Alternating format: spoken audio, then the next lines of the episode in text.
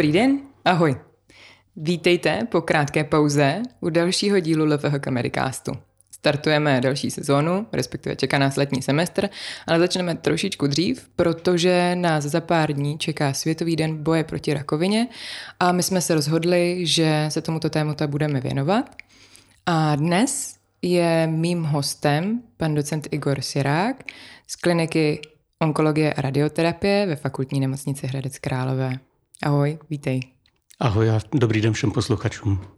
Tak já moc děkuji ještě jednou, Igore, že jsi přijal pozvání a že si dneska budeme moct povídat, protože se zaměříme, ty si vedoucím radioterapie na klinice, ale současně jsme spolu několikrát už v minulosti rozebírali vlastně onkologii a tvoji volbu oboru a jak tu práci vnímáš, takže budu ráda, když se na to podíváme a potom v závěru pozveme i na další aktivity, které budeme u příležitosti Světového dne boje proti rakovině pořádat. Tak jo, pojďme, pojďme hnedka na začátek se podívat na ten obor a na tvoji práci. Jak dlouho už jsi na klinice, vlastně jak dlouho se tomu věnuješ? A jak jsi přišel na to, že chceš dělat onkologii, radioterapii? No, já jsem, já jsem na klinice 16. rokem letos.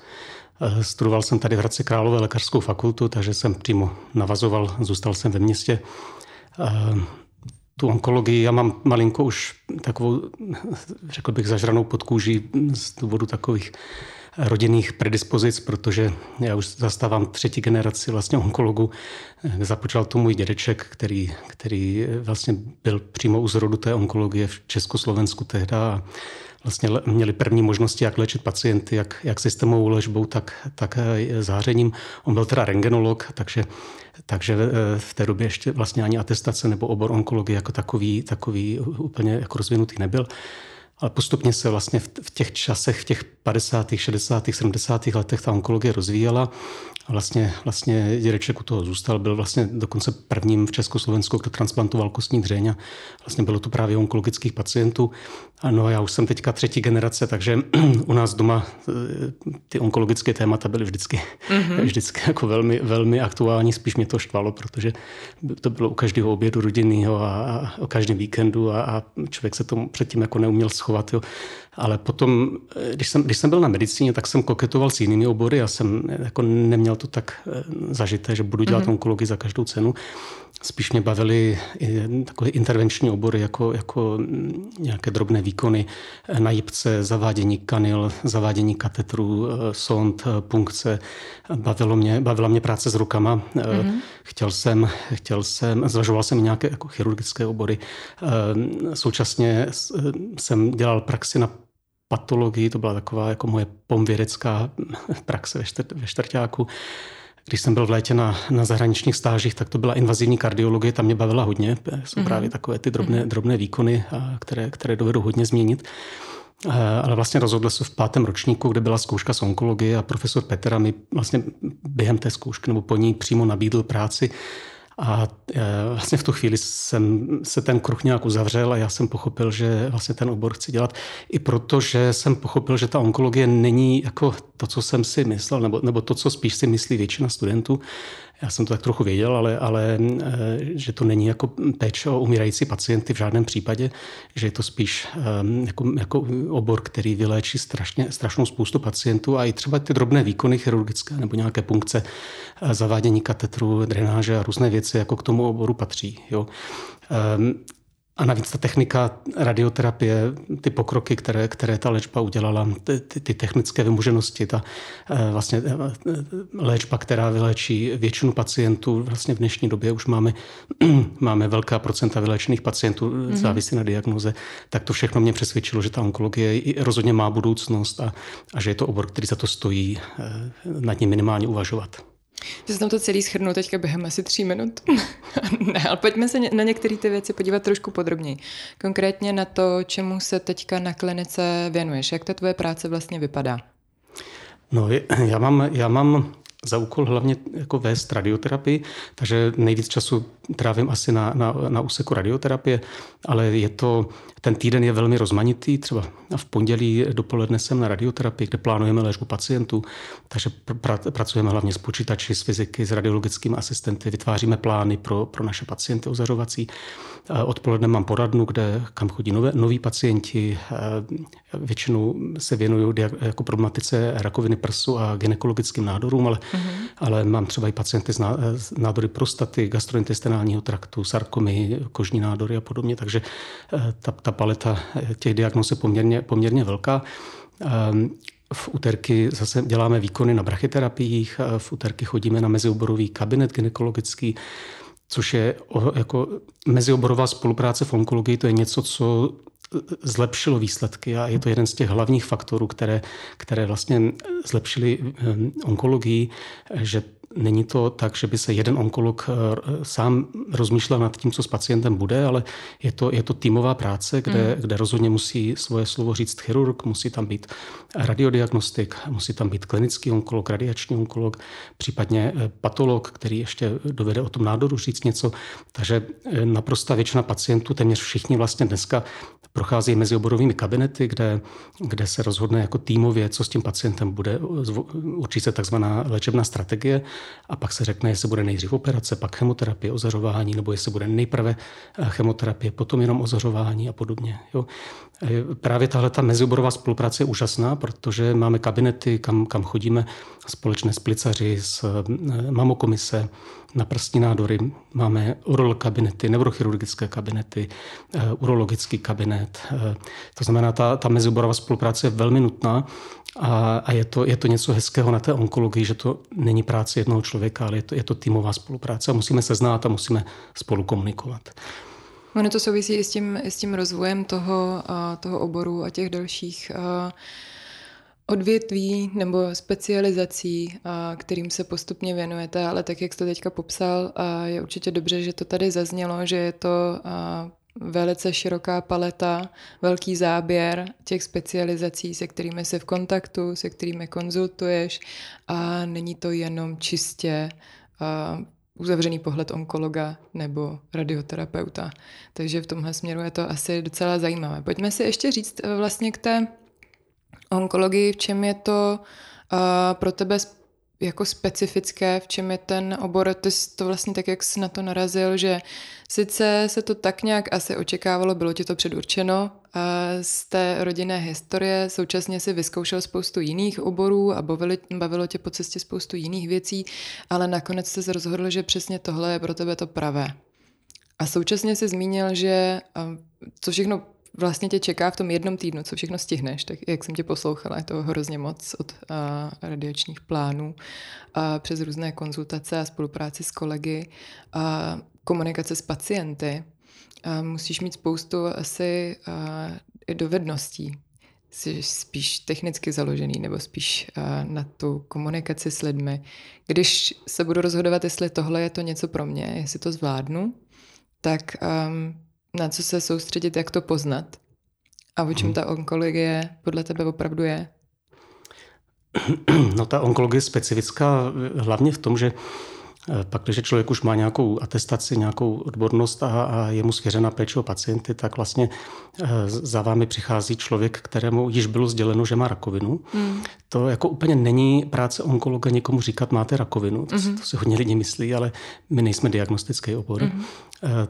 Ta diagnoza je stanovená většinou někde jinde. To, to je na, na chirurgii, endoskopii, na ginekologii, na urologii, na plicní klinice. Mm-hmm. Ale k vám už vlastně pacienti přicházejí v momentě, kdy už to vědí.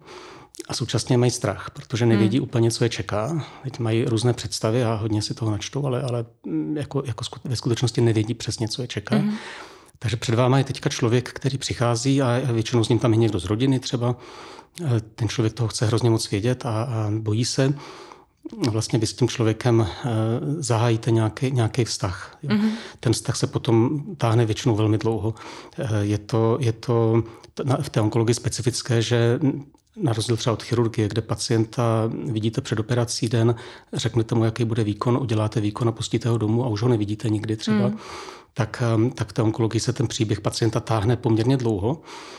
většinou úspěšně, takže mm, potom se vydáte už jako při dobrých zprávách, že všechno vypadá dobře a je to, je to, je to v pořádku. Někdy samozřejmě ne. Hmm. Někdy, někdy s tím člověkem odžijete celý ten zbytek jeho života až do konce a, a je to, já vždycky říkám, že je to podobné jako prostě číst knihu. Um, není ten obor asi vhodný pro člověka, který neumí došíst celou knihu až do konce. Je to, je to spíš... Netrpělivě potřebuje výsledky hned? No, je, Tady je, je to, potřeba si počkat? Je to běh na dlouhou trasu, hmm. ale jako to je na tom právě to hezké, že vy ty příběhy těch lidí zažijete a, a vlastně znáte toho člověka nejenom jako jeho diagnózu a jaký má nádor a jaký má grading a jaké má molekulární jako markery. To, to je dneska v onkologii velmi časté, že se říká personalizovaná onkologie ta, kde vlastně znáte molekulární profil toho nádoru a podle toho dáváte cílené eh, preparáty. Já pořád tu onkologii vnímám jako personalizovanou v tom, že vlastně znáte pacienta, víte, kolik mu je, víte, jakou má rodinu, jaký má zázemí, víte, co dělal za práci, hmm. jaký má očekávání, co od toho čeká, od té léčby a, a kde se vidí třeba za rok. Jo. A, a teprve potom přichází všechny ty vymoženosti molekulární a patologické a podobně. Takže, takže v tomhle ta onkologie je velmi pěkná. A když ten vztah s tím pacientem navážete, tak samozřejmě riskujete, že, že ten, že ten eh, jako příběh se nebude vyvíjet dobře, ale na druhou stranu je to to, co prostě vás na té, na té onkologii nakonec stejně eh, asi baví nejvíc, nebo alespoň já to tak mám. Jo. No jak jsi to popisoval, mě právě to znělo úplně, my si říkáme si na tom ta uh, lidská stránka, ta investice do toho uh, a přítomnost v tom příběhu není to to těžké, to, co třeba spoustu lidí jako odradí od toho, aby do toho šli, nebo si říkají, jestli na to mají, aby to zvládli. No, já vždycky, když se, když se mě na to ptají lidi, jak to zvládám, tak si vzpomenu na profesora matematiky na gymnáziu. Když jsme počítali příklady, tak on řekl, prvních 300 příkladů je nejhorších, pak už to bude samo. Jo? Jo. A mám pocit, že jich nejenom v onkologii, v každém oboru prostě je to tak, že eh, samozřejmě ty první, první nešťastné nezdary nebo i chyby, to si musíme přiznat, že člověk hmm. zpětně vidí, že, že, třeba, že třeba udělá chybu a, a ta ho posune někam, naučí se eh, eh, trošku to dělat jinak, tak člověk jako nese těžce, pokud má nějaký cit a vztah k tomu, ale v tom čase se zdokonaluje a dovede tak trošku i filtrovat to, co je nezbytné a, a to, že prostě lidé umírají a, a to se prostě děje a, a vlastně to je jedna, jedna z mála jistot, mm. že, že umřeme, jinak všechno ostatní je poměrně relativní. Jo. Takže eh, člověk to nesmí brát osobně a, a když se člověk dovede smířit s tou vlastní smrtí a, a s tím, že jednoho dne zemřeme všichni a, a dovede tak přistupovat i k té profesi, tak eh, myslím si, že pak může být pro ty pacienty trošku přínosnější, než někdo, kdo se bojí o smrti mluvit u pacientů, u kterých už to je nevyhnutelné a podobně. Takže eh, je to, je to proces, člověk někde začne a člověk se nějak vyvíjí a, a není to tak, že musíte tu dovednost mít hnedka od začátku. Hmm. Chápu. No, je, pořád mi tam eh, vyvstává ten kontrast, to, jak jsi to zmiňoval, některé obory prostě mají ten vlastně ten okamžik, pro ně je to vlastně okamžik, pro tebe je to obvykle takový dlouhodobější proces a to je to možná uh, No ale aby to nebylo smutné, aby si teďka studenti no, neřekli, no, že, že onkologie je smutný obor, tak není. Jo. My jako většinou máme spíš problém s těmi zdravými. Nebo, nebo my teda neříkáme zdravý člověk, my, my říkáme pacient v remisi, že, bez mm-hmm. známek mm-hmm. onemocnění. Jo. Ono to je podobné jako s alkoholikem. Můžete 20 let být v remisi, ale pak stačí jednou se si loknout a jste v tom znova. A to se může stát samozřejmě u onkologických pacientů. Mm. Takže my nikomu neřekneme, už jste zdraví a nikdy už nemusíte přijít na kontrolu. A takže proto je vlastně taková podmínka, že onkologický pacient po léčbě se minimálně jednou za rok i po dlouhé době musí dispenzarizovat a, a to je něco, co onkologie, onkologie měla velký problém, protože najednou jste zjistili, že nemáte čas na nemocné lidi, protože máte strašně moc vyléčených pacientů v remisi teda a, a najednou jako víte, že na, ne, nemáte na ně energii a čas, abyste se jim věnovali a dělali dobře onkologii. Takže teďka už po hodně pacientů, třeba po pěti letech, když jsou v pořádku v remisi, tak posíláme praktickým lékařům. Bez nich bychom už velmi těžko zvládali tu naši, tu naši léčbu. Takže převaha pacientů jsou jsou samozřejmě ti vyléčení, jo, ale záleží také na diagnoze. Když, mm-hmm. když budete mít a léčit časné nádory prsu, tak budete mít 95% vyléčených v mm-hmm. ambulanci, v remisi. Eh, když budete léčit nádory slinivky, nádory žaludku, tak budete to procento mít velmi nízké, jo, dlouhodobé. A, a také záleží právě na tom, které vlastně té diagnoze se věnujete. Je dobré to mít třeba i namíchané, že máte, nemáte jenom ty špatné, a, ale že máte třeba nějakou dobrou, kde, kde pacienty vydáte zdravé a pak třeba tu náročnější diagnozu. Ono v té onkologii to nefunguje tak, že jeden onkolog dělá všechny diagnózy. Mm-hmm. To, to nejde. To se nedá časově pojmout, to se nedá pojmout tak, abyste si četli o těch diagnózách ty novinky. Nedá se to kapacitně zvládnout mentálně, to, to prostě nejde. Proto jsme i my, byť máme atestaci z všeobecné onkologie, tak, eh, tak eh, i my jsme jako rozděleni do týmů, mm-hmm. takže se trochu víc věnujeme každý trošku jiné oblasti nádoru a to se bavíme od nádoru od mozku až samozřejmě přes nádory, nádory v oblasti hlavy a krku, nádory žaludku, plic, jícnu, eh, nádory trávicího traktu, gynekologické, urologické, kožní, sarkomy měkkých tkání, kostí a podobně. Takže ono těch, těch diagnóz je tam opravdu velmi, velmi hodně. Velmi hodně, ano. Teď to eh, naprosto přesně naznačil. Ten, eh, to byla jenom část výčtu, je to hodně moc. A pojď ještě teda připomenout ty oblasti, kterým se ty věnuješ a trošku v tom duchu, jak jsi to teďka popsal, že některé musíte mít ty pozitivní, ty a dejme tomu, kde máte šanci mít spoustu dobře mhm. dopadnuvších případů a pak třeba ty složitě, složitější. Jak to máš ty? Já to mám tak, že e, časné nádory prsu, které ozařujeme, to je velká, vel, velmi velká, vel, velké procento mých pacientek. Mm-hmm. A to, to jsou ty optimistické, ty mm-hmm. pozitivní případy. Mm-hmm. Tam víceméně to je velmi jako optimistická disciplína. Um, potom mám gynekologické nádory, což patří mezi ty lepší. Mm-hmm. Eh, řeším mm, hodně nádory děložního čípku, kterých naštěstí není mnoho díky screeningu a prevenci, ale přesto se kolem 20 pacientek s pokročilým nádorem u nás na onkologii ročně, eh, ročně léčí. To je taková moje, moje nejvíc jako specializovaná disciplína, mm-hmm. ale, ale léčíme jiné gynekologické nádory. Naštěstí mají poměrně dobrou prognózu, ale když se pak bavíme třeba o sarkomě měkkých tkání, tak ty sarkomy eh, jsou naštěstí vzácné, ale ta prognoza pacientů bývá, bývá už potom rapidně horší než, než u těch gynekologických a prsních. Nádory prostaty, to je, to je zase velmi optimistická eh, jako diagnóza. Tam vyléčíme většinu pacientů a, mm-hmm. a je, to, je, to, je to něco, eh, jako, jako určitě, co stojí za to v té onkologii také, také mít ve svém portfoliu. A tam je ta spolupráce s uh, urologickou klinikou uh, Da Vinci, operace a tak? Ano, ano, ano. My vlastně Pacienti s nádorem prostaty se většinou mohou rozhodovat, jestli chtějí na tu mm-hmm. operaci, a ta už dneska mm-hmm. bývá většinou robotická, mm-hmm. anebo jestli chtějí na radioterapii. Takže mm-hmm. obě tyhle metody mají výhody a nevýhody a pacienti se sami rozhodují, co je pro ně lepší a co pro ně lepší eh, jako není. Někteří pacienti mají kontraindikace výkonu operačního, ať už chirurgické nebo mm-hmm. anesteziologické, mm-hmm. takže jdou k nám a my je se stejnou pravděpodobností jako chirurg vyléčíme nebo navodíme tu remisi. Mm-hmm. A zase naopak někteří pacienti můžou mít kontraindikaci pro radioterapii a jediná možnost je chirurgická léčba. Ti ostatní si můžou vybrat. A, a ono, pro starší muže je tohle většinou kámen úrazu, když si můžou vybrat, tak je to to nejhorší, co je můžete udělat. Jak to? no, protože jsou velmi nerozhodní a, a těch možností léčby je, je tolik, že když se potom ještě podívají na internet a začnou zvažovat, jestli ozařování protonové, Ajaj. nebo, mm. nebo v Ostravě na Cyberknife, nebo, mm-hmm. nebo na klasické na urychlovači, mm-hmm. nebo jestli operaci robotickou nebo nerobotickou a, a, a Rozhodovací paralýza. Tak uh, ono u mužů, mm. u mužů obecně, ale hlavně ve vyšším věku je tohle téměř mm. neřešitelný problém a, a hodně se v tom často topí a, a, a možná by bylo pro ně nejlepší, když jim někdo řekne, bude to takhle a, a nepřemýšlejte nad tím. Ale, ale to takhle ta medicína už dneska nefunguje. Jasně. Už je to trošku jiná disciplína. A to jsi na to vlastně i přirozeně na, eh, narazil, proč se o tom bavíme právě dneska, když máme ve výhledu ten Světový den boje proti rakovině, prevence a screeningy. Prosím vás, nepodceňovat.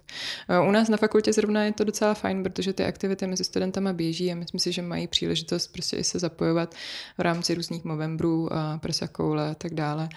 A ty sám to určitě vidíš, jak je to hrozně důležitý eh, včasný, včasný zachycení a pro úspěch té léčby a pro to, aby to byly ty dobrý pozitivní případy, které budou brzo v remisi.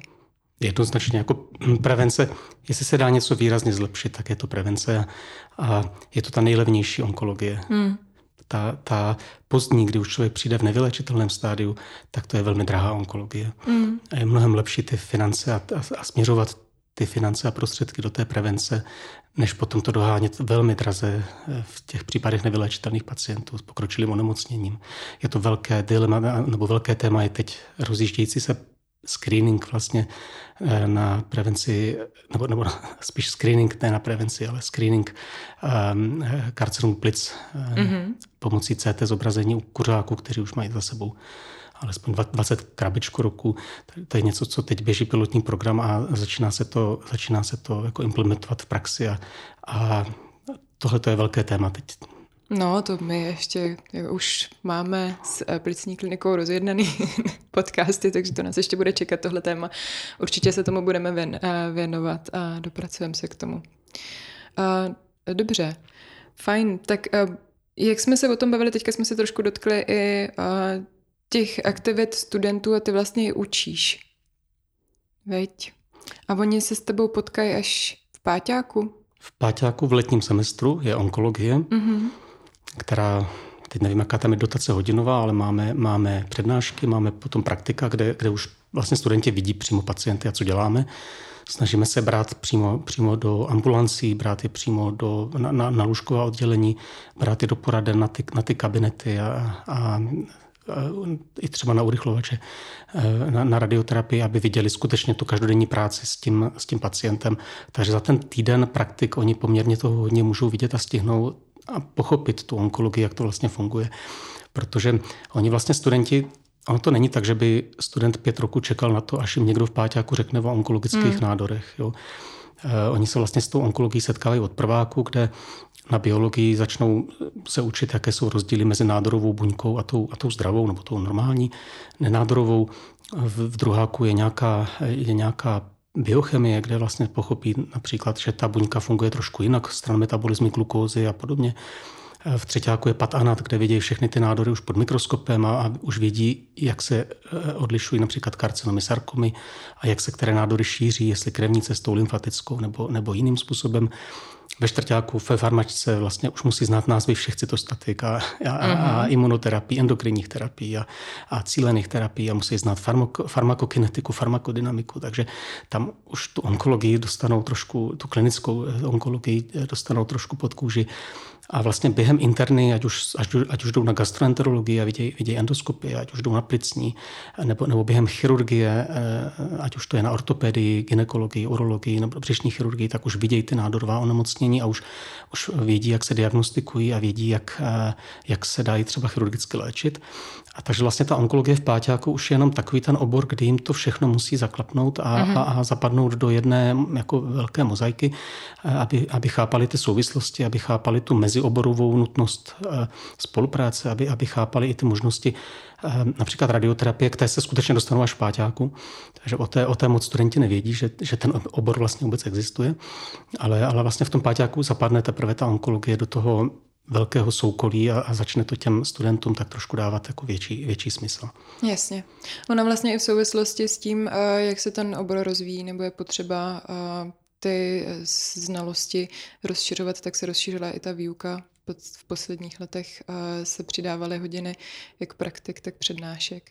A ty jsi vlastně zmínil, že pro tebe je jeden z těch rozhodujících faktorů, kde jsi řekl, že teda to bude ta onkologie, radioterapie, byla ta atmosféra na té klinice, když jsi tam potom přišel a zkouška s panem profesorem Peterou, který ho zdravíme tímhle.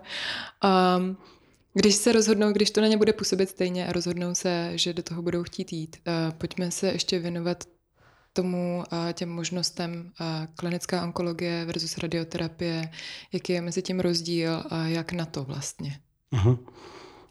No, pokud, se, pokud se vlastně student po absolvování lékařské fakulty rozhodne, že by chtěl jít cestou onkologické atestace hmm. nebo, nebo onkologie, tak vlastně má na výběr dvě možnosti. Buď to, buď to se přihlásí do atestačního oboru klinická onkologie, nebo se přihlásí do atestačního oboru radiační onkologie. Mm-hmm. Oba tyto obory mají společný kmen, to je mm-hmm. interní dvouletý vlastně základ, kdy si absolvují stáže přes anestezii, interny, jípky eh, a další eh, odbornosti, mm-hmm. tak absolvují povinný kmen.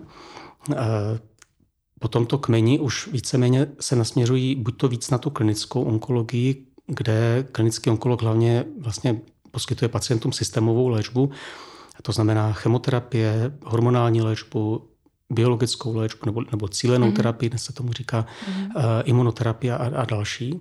A současně může dávat také vysokodávkovanou chemoterapii při transplantaci periferních minových buněk nebo, nebo transplantaci kostní dřeně. Uh, radiační onkolog naopak, ten, ten, uh, on, on může disponovat i tou systémovou léčbou. Jediná výjimka je právě ta vysokodávkovaná chemoterapie, ale ta se v, jako v léčbě solidních nádorů moc nepoužívá. Mm-hmm. Ale radiační onkolog může předepisovat v Čechách je, téměř veškerou systémovou léčbu, ale takové takové to dominantní jeho působení na radioterapii, kde se léčí eh, nádory pomocí ionizujícího záření. Takže jsou to dva obory, které mají stejný kmen, ale pak ta atestace probíhá, probíhá jinak a je tam i jiná tíha na tu systémovou nebo tu lokální léčbu zářením. Eh, mám pocit, že stále snad ještě jde udělat i to, že po tom interním kmeni si člověk zařadit do obou těch oborů.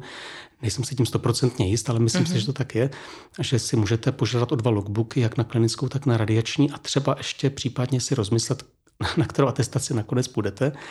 A nebo, a nebo je taky možnost si udělat nejdřív jednu a potom tu druhou, ale mm-hmm.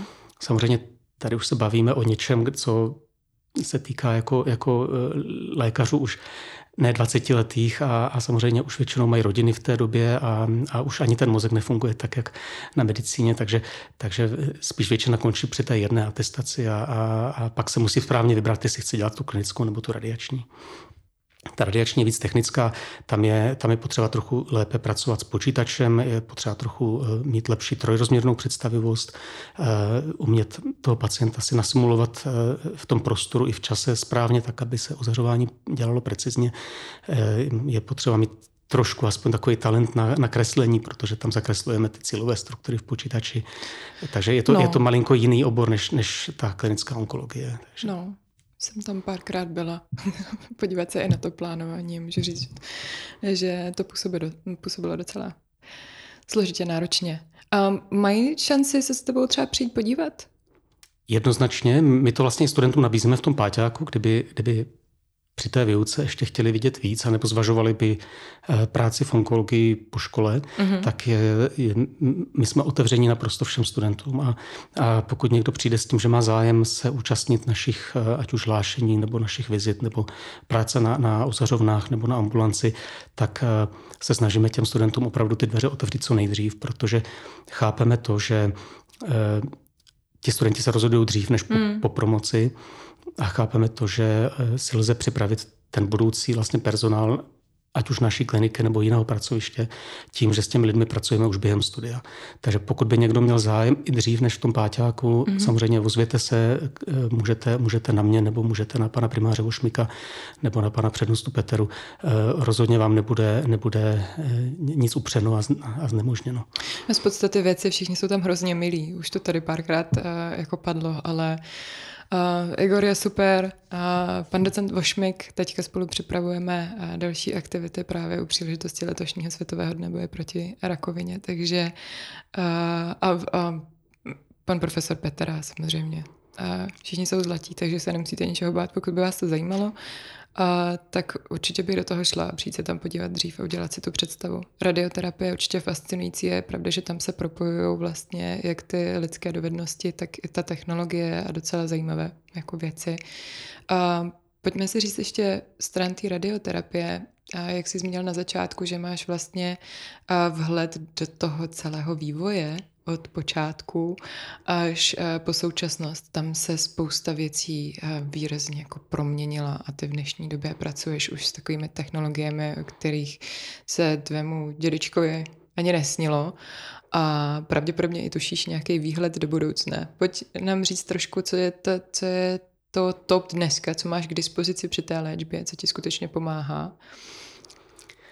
No vlastně ona ta radioterapie je poměrně jako mladý, mladý obor. No, hmm. Ono se to nezdá, ale radioterapie se začala vyvíjet až po roce 1895, kdy Konrad Rengen vlastně objevil paprsky X a, a to byl ten rok zlomový, kdy, kdy se začalo pracovat s ionizujícím zářením. Takže když to spočítáme, tak je to asi 127 let, jestli, jestli správně počítám. Eh, to, to, to není zas tak jako vysoký věk na mm. lékařský obor. Mm. To, když to srovnáme s chirurgií nebo s farmakoterapií, tak to je opravdu uh, malé miminko v plenkách. Myslíme si, vždycky každá generace si myslí, že dosáhla vrcholu technologického a že prostě tohle to je mm-hmm. ten mhm. top a prostě mm-hmm. tam mhm. se to zastaví a už to nikam nepůjde a to je samozřejmě obrovský omyl. Takže my, kdybychom kdybychom řekli, že dnešní technologie je to maximum, co se dá udělat, tak bychom prostě si lhali do, do kapes. A, a my máme obrovskou možnost vlastně pracovat teď s eh, nejmodernějšími lineárními urychlovačemi částic, což je přístroj, kdybyste chtěla popsat, jak funguje, tak bychom museli natočit další podcast, ale, ale eh, je, je to technologie, která je, která je špičková, je top. Je to, mm. Jsou to přístroje, které vlastně používá celý vyspělý svět. Eh, v tomto nejsme vůbec jako pozadu, takže naši pacienti mají přístup k těm opravdu nejmodernějším technologiím léčby zářením a nej, nejpřesnějším. Přesto se dějou obrovské skoky a, a změny v té, v té, v, i v té radioterapii. Eh, většinou, pokud se bavíme o, radioterapii v Hradci Králové, tak ty změny se většinou dějí skokově tím, mm-hmm. že se nakoupí nová technologie, mm-hmm. která dovede víc a dovede přesněji a dovede lépe a rychleji a dovede, dovede precizněji. A nicméně teď eh, v posledních letech tou radioterapii rezonuje téma takzvané flash terapie, mm-hmm. což možná je budoucnost, a možná ne.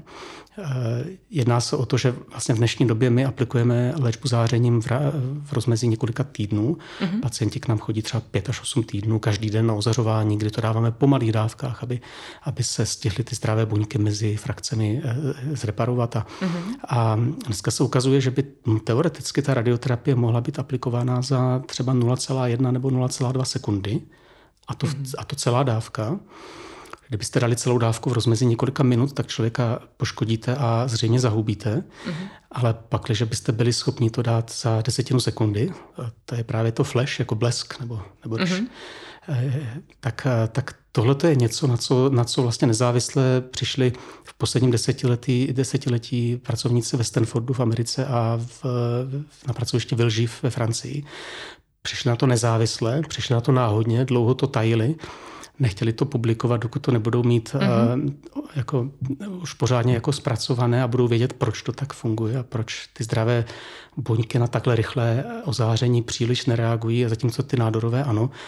A uh, začali publikovat až v momentě, kdy jeden z nich to spustil, to byl Stanford, tak v tu chvíli se vyrojili publikaci z Paříže, že už to dávno vědí, ale že prostě už mají nějaký náskok. A, a teď už se v Americe staví flash centra, a teď už se dělají první studie randomizované na pacientech flash terapie. Loni na, loni na Astru vlastně byla první e, studie e, publikována, prezentována e, pomocí flash terapie. Mm-hmm. Takže je velmi pravděpodobné, že tohle je něco, co kompletně změní ráz celé, celé radioterapie do budoucna. Ale samozřejmě je to na začátku. Můžeme najít ještě nějaká úskalí, které to všechno zhatí a zabrzdí, ale ten obor se velmi dynamicky mění a, a, a představím si tak, že za 20 let pokud ještě budu dělat ten obor a sejdeme se tady, takže budu povídat úplně o jiné radioterapii než třeba dneska. Ty jo, na to se těším a my stejně budeme muset udělat další díl uh, zaměřený speciálně na radioterapii, protože tam těch témat bude hrozně moc. Je to, jak jste teďka vlastně naznačil, ten obor uh, se vydal cestou zpřesňování a toho, jak to funguje, zaměřování těch dávek a pacienti skutečně se uh, mohou těšit z toho, že je o ně velice dobře postaráno v tomhle smyslu. Takže určitě to ještě rozebereme, se na to těším, že se uvidíme ještě jednou a budeme si povídat o radioterapii jako takové, protože tam těch témat bude hodně. A tak jak jsi popsal ty skokové a vlastně posuny v té léčbě, tak mi ještě vytanula na mysli jedna věc a sice taková ta průběžná spolupráce 3D tisk, biofyzika, i jako zdokonalování těchto těch jako, nechci říkat drobností, ale detailů po cestě, které neznamenají zrovna lineární urychlovač, ale současně jsou taky přínosem, na kterých jako aktivně pracujete. Můžeš to taky trošičku ještě popsat? No, my jsme jako klinika onkologie a radioterapie velmi vděční za to, že můžeme spolupracovat s lékařskou fakultou, s ústavem biofyziky a s inženýrem Kopečkem, který vlastně disponuje možností 3D tisku a, a velmi nám pomáhá tím, že eh, dovede na té 3D tiskárně vytvořit eh, takové nástavce na aplikátory pro brachyterapii, pro, pro to vnitřní ozařování, jak se tomu říká. Týká se to hlavně pacientek s nádory děložního čípku, ale, ale třeba i pacienty s nádorem penisu a podobně, kdy, kdy vlastně ten 3D tisk umožní poměrně levně eh, vytvořit aplikátory mnohem tvarově mnohem přesnější než mm-hmm. třeba ty drahé a, a velmi, řekl bych, uniformní aplikátory, které se, které se prodávají na, na trhu. Takže ten 3D tisk nám velmi pomáhá. Určitě je v tom, je v tom budoucnost a, a vidíme tam i další, i další možnosti, jak tu spolupráci s, s, s tím 3D tiskem na onkologii jako využít. Takže tohle je, tohleto je velmi, velmi řekl bych, důležitá součást právě té spolupráce. A kdybychom, kdybychom se nebavili spolu a nevěděli, že ty možnosti existují a nekomunikovali mm. mezi oborově, tak bychom takovou tu spolupráci eh, vůbec nerozjeli. A, a proto říkám, nej, užitečnější pro naše pacienty je, když se víc odborností dovede domluvit a dovedou spolu spolupracovat a vymýšlet projekty, jak zlepšit péči o pacienty a, a hlavně mluvit a, a, ne, a nebát se ptát. Děkuju. Tak teď to schrnul naprosto uh, perfektně. Myslím si, že to bylo, to bylo uh, fajn pro nás i dneska na závěr si to takhle říct. A uh, já doufám, že se nám podařilo v tom krátkém čase, relativně krátkém čase, uh, všechna ta nejdůležitější témata, která jsme si vytečili, uh, vysvětlit, popsat, přiblížit posluchačům. Uh, moc děkuju za to, že jsme uh, si mohli popovídat o onkologii, radioterapii, um, o boji s rakovinou. A všem uh, posluchačům moc děkujeme, že nás poslouchali. A doufáme, že budete všichni zdraví a přejeme vám krásný den a těšíme se na oslavu Světového dne boje proti rakovině. Je to plné naděje, daří se nám to, a obor se vyvíjí ku prospěchu pacientů a rozhodně to není smutný, smutný, nešťastný obor, doprovázející jenom pacienty a v posledních okamžicích života, ale je to i obor plný naděje a úspěšné léčby a pokroku a práce takovýchhle skvělých doktorů, jako je pan docent Sirák. Děkuju. Já děkuji za pozvání a studentům držím palce při zkouškách a studiu. Jo, to je dobrá poznámka. Hodně štěstí. Mějte se hezky, přejeme hezký den a budeme se těšit příštího dílu. A já ještě na závěr připomenu ty slibované aktivity, které jsme pro vás připravili u příležitosti Světového dne boje proti rakovině, kterým je 4. únor. To znamená, že letos vychází na sobotu, ale vy budete mít už v pátek 3. února příležitost poslechnout si rozhovor s panem primářem, s panem docentem Milanem Bošmikem z kliniky onkologie a radioterapie fakultní nemocnice Hradec Králové, který bude hostem v radioporadně Českého rozhlasu Hradec Králové. To znamená, že si můžete už krátce po 11. hodině v pátek pustit online vysílání Českého rozhlasu, konkrétně radioporadnu, a pan docent se bude přibližně půl hodiny věnovat tématu současné onkologické péče a preventivní péči.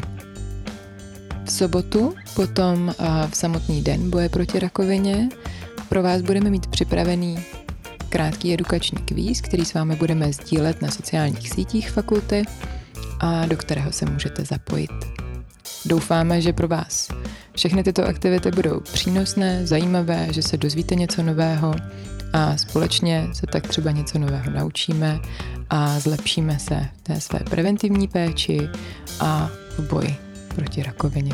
Děkujeme. Mějte se hezky.